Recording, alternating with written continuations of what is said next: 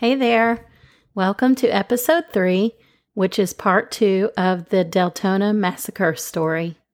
My name is Holly, and I'm the host of this new weekly podcast, Tell Me a True Crime Story. Within the next few episodes, I plan to tell you a little bit about myself, my background, and why I started a true crime podcast. Thank you so much for being here. My promises to you and myself as I start this new podcast are really very simple. I promise to get better over time as far as writing, researching, recording, and improving the overall sound quality of my podcast. And I promise to deliver well researched stories in a thoughtful way. I have some small favors to ask of you.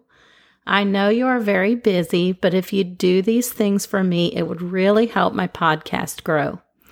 Please subscribe to my podcast and set your settings to download new episodes as they are released. Please tell your friends and family about my podcast. And please follow the podcast social media pages where I will post pictures relevant to each episode and in general just keep you updated about the podcast. Most of the pictures that I've posted so far on social media are pictures that I took myself, and I take road trips when I can so that I can take my own pictures. So on Facebook, you can follow me at Tell Me a True Crime Story, on Instagram at Tell Me a True Crime Story, and on Twitter at Tell Me a TCS Pod. I really and truly appreciate you allowing me to keep you company as you go about your day. So, this is episode three, part two of the Deltona Massacre. So, if you haven't listened to part one, go back and listen to that first so that everything will make sense. And just to let you know, there will be a part three of this story, and that will be the final part. This episode contains some pretty graphic details. So you won't want to listen to this in the presence of any kids. Now, let me tell you a true crime story. When we ended part one last week, a painting contractor by the name of Christopher Carroll, he arrived at 3106 Telford Lane around 7 a.m. in Deltona, Florida, to pick up two of his workers. Their names were Roberto Gonzalez and Anthony Vega. All these guys were going to be driving together to Tampa that day for a painting job.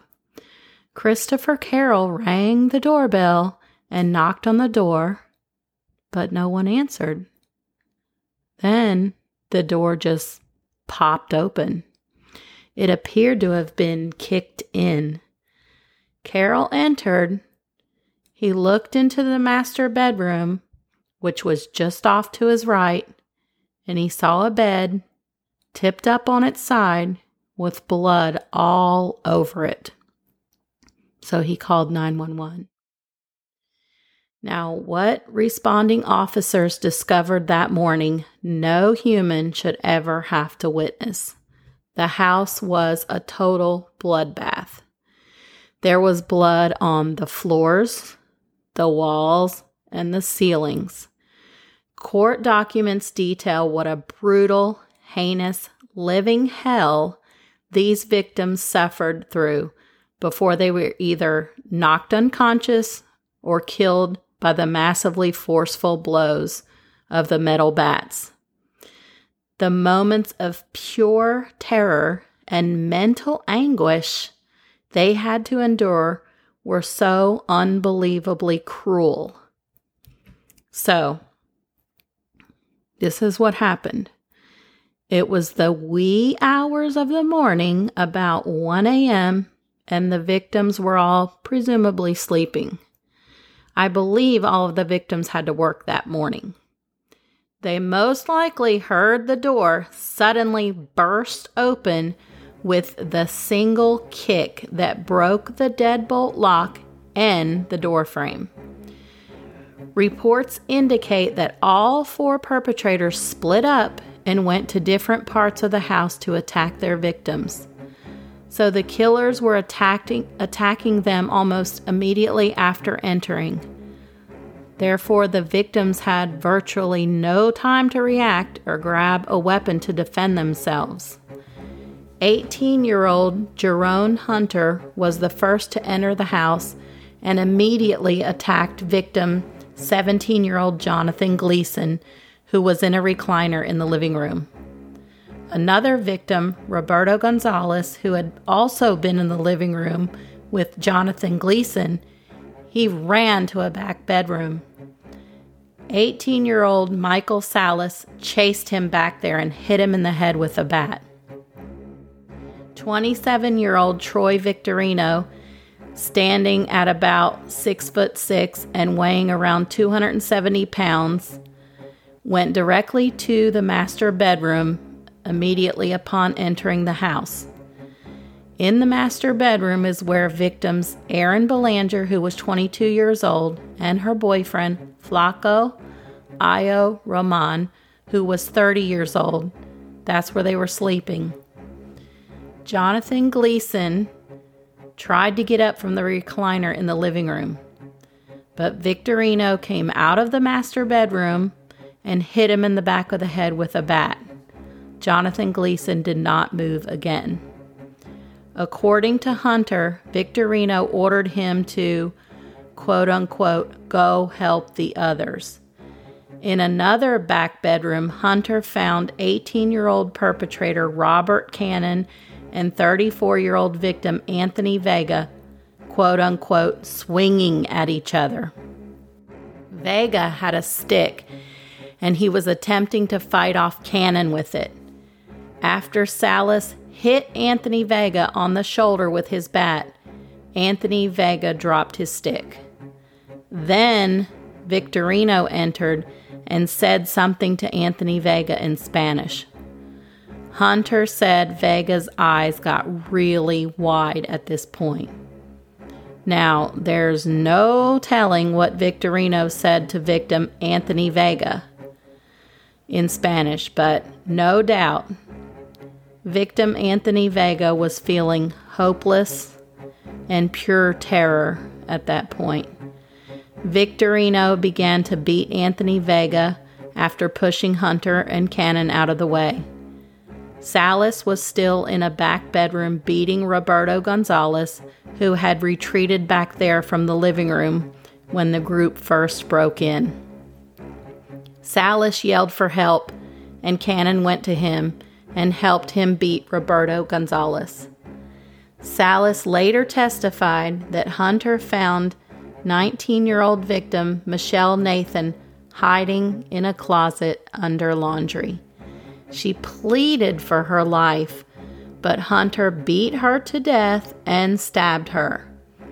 At some point, Erin Belanger's little dachshund named George was stomped to death. It's not clear which of the perpetrators killed little George. Imagine that scene for a moment and the victim's last moments on this earth. The shock, the panic, the screams, the pain, the despair, the pleading, the terror, the agony, the chaos. Their last moments were a pure living hell on earth. Medical examiner Dr. Thomas Beaver performed the autopsies on the bodies of the victims. The injuries to their bodies were numerous and devastating, as you can imagine. The following are some, but not all, of the injuries that were inflicted on these poor, innocent people. They'd tried to fight back and fight off their attackers. They had defensive injuries to their arms and hands to prove that. They had contusions, which are bruises, all over various parts of their bodies their shoulders, their arms, their faces, their heads, necks. They had sharp force injuries, stab wounds, cuts, and lacerations. Two of them had incised wounds to the neck through the jugular vein, arteries, or trachea. Most of their faces were unrecognizable because the bony structure of their faces had been crushed. Teeth were missing in at least two of the victims. At least one of the victims had their jaw fractured. Their heads had gaping wounds, and some had gaping wounds on other parts of their bodies too. There were skulls that were deformed and fragmented, and fragments of their skulls lacerated their brains. Some had basilar skull fractures, which is a break at the base of the skull. This is the most serious type of skull fracture and takes substantial, devastating force to inflict. One of the female victims was brutally raped with a bat. There was much trauma damage, and injury caused to her body. I could give you more awful, disturbing details, but it's not necessary. You get the point. Erin, Flaco, Jonathan, Roberto, Michelle, and Anthony all had their lives stolen in a most ferocious barbaric, merciless way. The victim's cause of death was blunt force trauma to the head. The stab wounds and incised wounds on the victims were most likely inflicted post mortem, and the sexual assault with a baseball bat on one of the female victims was committed post mortem. According to court documents, tasked with documenting the crime scene was Florida Department of Law Enforcement crime scene investigator Stacy Colton. She photographed a heel print on the front door, located 36 inches up from the floor. This was at the level of the front door handle. By the front door, she also photographed footwear impressions that measured 13 inches in length. That print was later matched to Troy Victorino's Lugz brand name boot. Colton sketched where each victim was located and the placement of furniture. There were broken lamps, furniture was askew, and televisions were knocked down. A knife handle and a bloody knife were recovered from the house. In a corner of the dining room, the Orlando Sentinel reported a composition notebook was recovered that had written in it the non emergency telephone number for the Volusia County Sheriff's Office and the names Victorino, Troy, Jerome, and Jerome. An ABCNews.com online article stated that from the beginning, investigators believed that the victims knew their killers. The investigation quickly led them to Troy Victorino. He'd been overheard by several, vowing revenge for the quote unquote theft of his Xbox gaming system and clothes from the Providence Boulevard home of Erin Belanger's grandparents. Then Sheriff Ben Johnson of the Volusia County Sheriff's Office told NBC News that Troy Victorino's possessions had been found at Erin's home where the murders occurred, quote unquote, boxed up, waiting for him. The, in this news article, Sheriff Ben Johnson also stated that, quote, this is the worst thing I've ever seen in my career, end quote. By this time, former Sheriff Johnson had been in law enforcement for 33 years. So, in 33 years, this is the worst thing he'd ever seen, which is uh, totally believable. So, when investigators began to question family and friends of the victims and other witnesses, they learned of the events leading up to the murders on Telford Lane. Because Troy Victorino had been heard by several people stating that he was angry that Erin quote unquote stole his property, he was developed as a suspect. The day after the murders, on Saturday, August 7th, 2004, Troy Victorino and Jerome Hunter were found in Deltona, Florida. Victorino was arrested on a felony probation violation, and Hunter was initially questioned as a witness. 18 year old Jerome Hunter confessed and implicated Troy Victorino, Michael Salas, and Robert Cannon in the killings as well. Sheriff Ben Johnson and Chief Deputy Billy Lee arrested Michael Salas and Robert Cannon later that same night. They both confessed too. Troy Victorino never did. Court documents in this case state that in late August of 2004, a grand jury indicted all four suspects in a 15 count indictment. The state attorney's office intended to seek the death penalty on all four co defendants. They served notice of this decision on September 1st, 2004. On May 5th, 2006, there was a change of venue in this case from Volusia County, Florida to St. Johns County, Florida, which is a couple of hours' drive away from Deltona, Florida. Robert Cannon the driver of the white expedition used to drive to the home where the murders occurred ended up pleading guilty in exchange for a life sentence and his testimony against the other three suspects Troy Victorino, Jerome Hunter, and Michael Salas. However, during the trial of his former co defendants, he refused to answer questions from the prosecuting attorney. He said that he wasn't guilty and that he wanted a trial. Robert Cannon lost his bid for his own trial. Instead, he was given a life sentence without the possibility of parole. Cannon is held in close custody at Sumter Correctional Institution as inmate number C00095. Sumter Correctional Institution is an all male institution housing mixed level security offenders those that are held in minimum, medium, and close custody.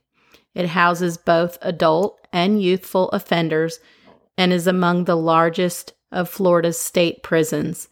It is home to over 1,600 prisoners. Michael Salas was also sentenced to life in prison without the possibility of parole. He is currently held in close custody at Central Florida Reception Center, East Unit located in Orlando, Florida, as inmate number C00014. The Central Florida Reception Center East Unit is a state prison for men and houses both short term and long term offenders. On July 25, 2006, Troy Victorino was found guilty on 10 counts of the indictment one count of obstruction of a crime scene investigation, six counts of first degree murder, one count of abuse of a dead human body with a weapon, one count of armed burglary of a dwelling with a weapon, and one count of cruelty to animals. On August 1st, 2006, the jury recommended the death penalty for counts 2, 3, 4, and 5. Count 2 was for the first degree murder of Erin Belanger.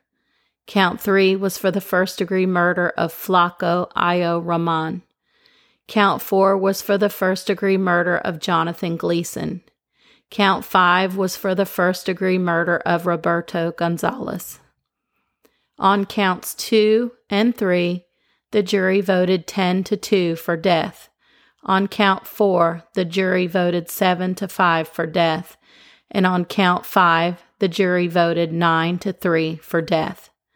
On September 17, 2006, the Honorable Judge William A. Parsons upheld the jury's recommended verdict and sentenced Troy Victorino to death.